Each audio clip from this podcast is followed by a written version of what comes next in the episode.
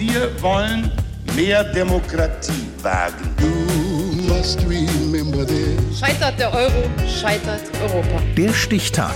Die Chronik der ARD. 9. August 1942. Heute vor 80 Jahren wurde im Konzentrationslager Auschwitz Edith Stein ermordet, Ordensschwester, Frauenrechtsaktivistin, Philosophin. Florian Bensch. Edith Stein Lieder steht auf einem Faltblatt im Kloster St. Magdalena in Speyer. In der ersten Strophe heißt es Zeugen des Herrn bis zum Tode.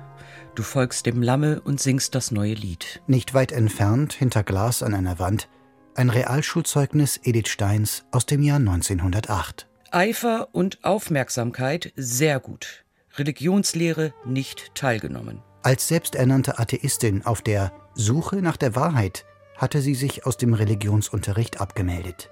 Mit 33 Jahren aber lässt sich Edith Stein, das jüngste von elf Kindern einer jüdisch-orthodoxen Familie aus Breslau, katholisch taufen.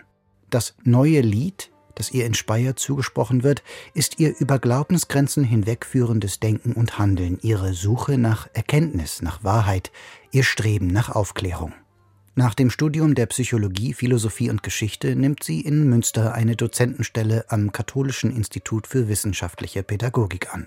Einer ihrer Schülerinnen erinnert sich. Sie fesselte uns dabei durch ihren scharfen Verstand, ihr reiches Wissen, ihre Logik und Sachlichkeit und ihre fließende, schöne Sprache. Als Pädagogin und Frauenrechtlerin erreichen ihre Schriften viele. Es gebe keinen Beruf, schreibt sie einmal, der nicht von einer Frau ausgeführt werden könne, und dogmatisch spräche nichts gegen eine Frau als Priester. Als die Nationalsozialisten im April 1933 zum Judenboykott aufrufen, schreibt Edith Stein einen Brief an den Papst. Heiliger Vater, fleht sie, ich wage es auszusprechen, was Millionen von Deutschen bedrückt. Alles, was geschehen ist und noch täglich geschieht, geht von einer Regierung aus, die sich christlich nennt. Seit Wochen warten und hoffen nicht nur die Juden, sondern tausende treuer Katholiken in Deutschland und ich denke in der ganzen Welt darauf, dass die Kirche Christi ihre Stimme erhebe, um diesem Missbrauch des Namens Christi Einhalt zu tun. Wir fürchten das Schlimmste, wenn das Schweigen noch länger anhält. Die Aktenlage des Vatikanischen Geheimarchivs, welches den Brief 2003 freigab, lässt offen, ob Papst Pius XI. den Brief je erhielt oder las. Ist nicht der Vernichtungskampf gegen das jüdische Blut eine Schmähung der allerheiligsten Menschheit unseres Erlösers, der allerseligsten Jungfrau und der Apostel? Steht nicht dies alles im äußersten Gegensatz zum Verhalten unseres Herrn und Heilands, der noch am Kreuz für seine Verfolger betete? 1933 wird ihr Lehrauftrag in Münster von den Nazis beendet. In Köln nimmt sie den Ordensnamen Theresia Benedicta vom Kreuz an. Ich bitte den Herrn, dass er mein Leben und Sterben annehmen möchte. Ein Passbild aus dem Jahr 1938 zeigt sie mit traurigen Augen und geneigtem Kopf. Das Bild der Märtyrerin, die sie werden musste.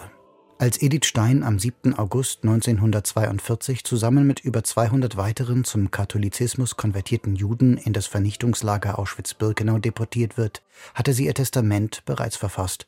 Darin bittet sie um die Rettung Deutschlands und den Frieden der Welt, schließlich für meine Angehörigen, Lebende und Tote und alle, die Gott mir gegeben hat, dass keines von ihnen verloren gehe. Zwei Tage nach der Deportation geht sie in Auschwitz in die Gaskammer und wird dort ermordet.